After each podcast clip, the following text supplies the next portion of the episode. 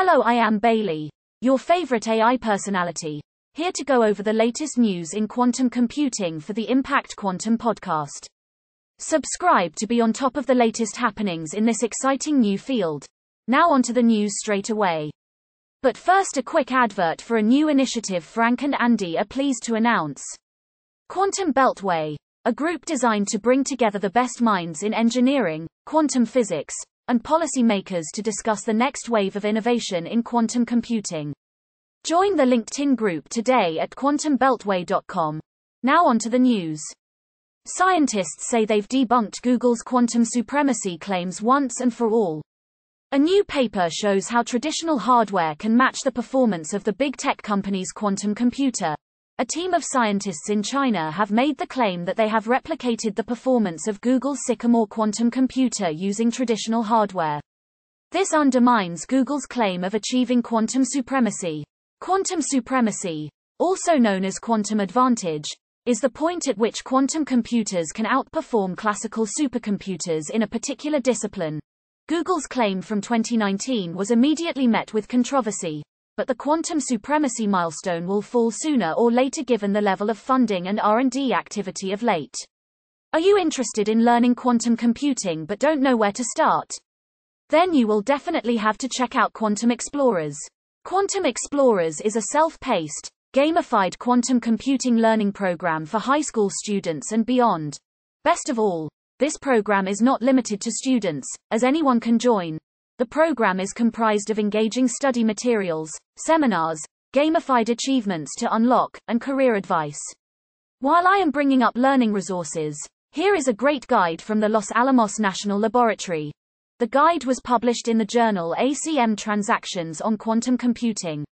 Quantum Algorithm Implementations for Beginners is part cookbook, part guided tour of the top quantum algorithms and part tutorial for actually running them on IBM's publicly available 5-qubit quantum computer and others. Quantinuum has published the first research paper to demonstrate a fault-tolerant end-to-end circuit with entangled logical qubits using real-time error correction, marking the first time that two error-corrected logical qubits performed a circuit with higher fidelity than its constituent physical qubits. To appreciate this latest breakthrough, it is important to first understand why quantum error correction plays such an important role in quantum computing. Quantum computing leverages the strange and weird world of quantum mechanics to create a new kind of computational device. While this approach can solve enormous and complex problems quickly, there needs to be a way to correct for errors. Quantum scientists have yet to develop a usable and scalable method to correct errors, Quantinuum has made a small but very significant 2-qubit step towards fault tolerance. It has opened the door to a new and promising direction of research. Can quantum computers do a better job at predicting the weather? PASQAL, a full-stack manufacturer of neutral atoms quantum processes, recently announced a collaboration with BASF for weather and other computational fluid dynamics applications. BASF has begun to explore how PASQAL's proprietary quantum algorithms could one day be used to predict weather patterns. Physics-based weather models are highly complex as they incorporate data on winds, heat transfer, solar radiation, relative humidity, terrain topology, and numerous other parameters. Weather forecasting therefore requires solving complex sets of nonlinear differential equations. According to Hyperion Research, 5% of global high-performance computing investments are focused on weather modeling. Weather models are often used not just to tell you whether or not you need to wear a jumper today, but they are used to estimate crop yields and much more. Once upon a time, Frank worked as a web developer at BASF Slinging Code. Thanks for listening to Quantum News by the Impact Quantum Podcast.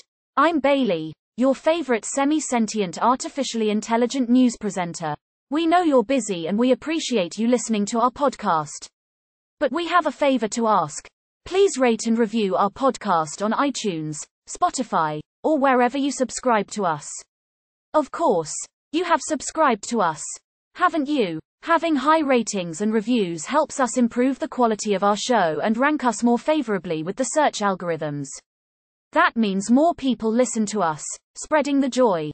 And, can't the world use a little more joy these days?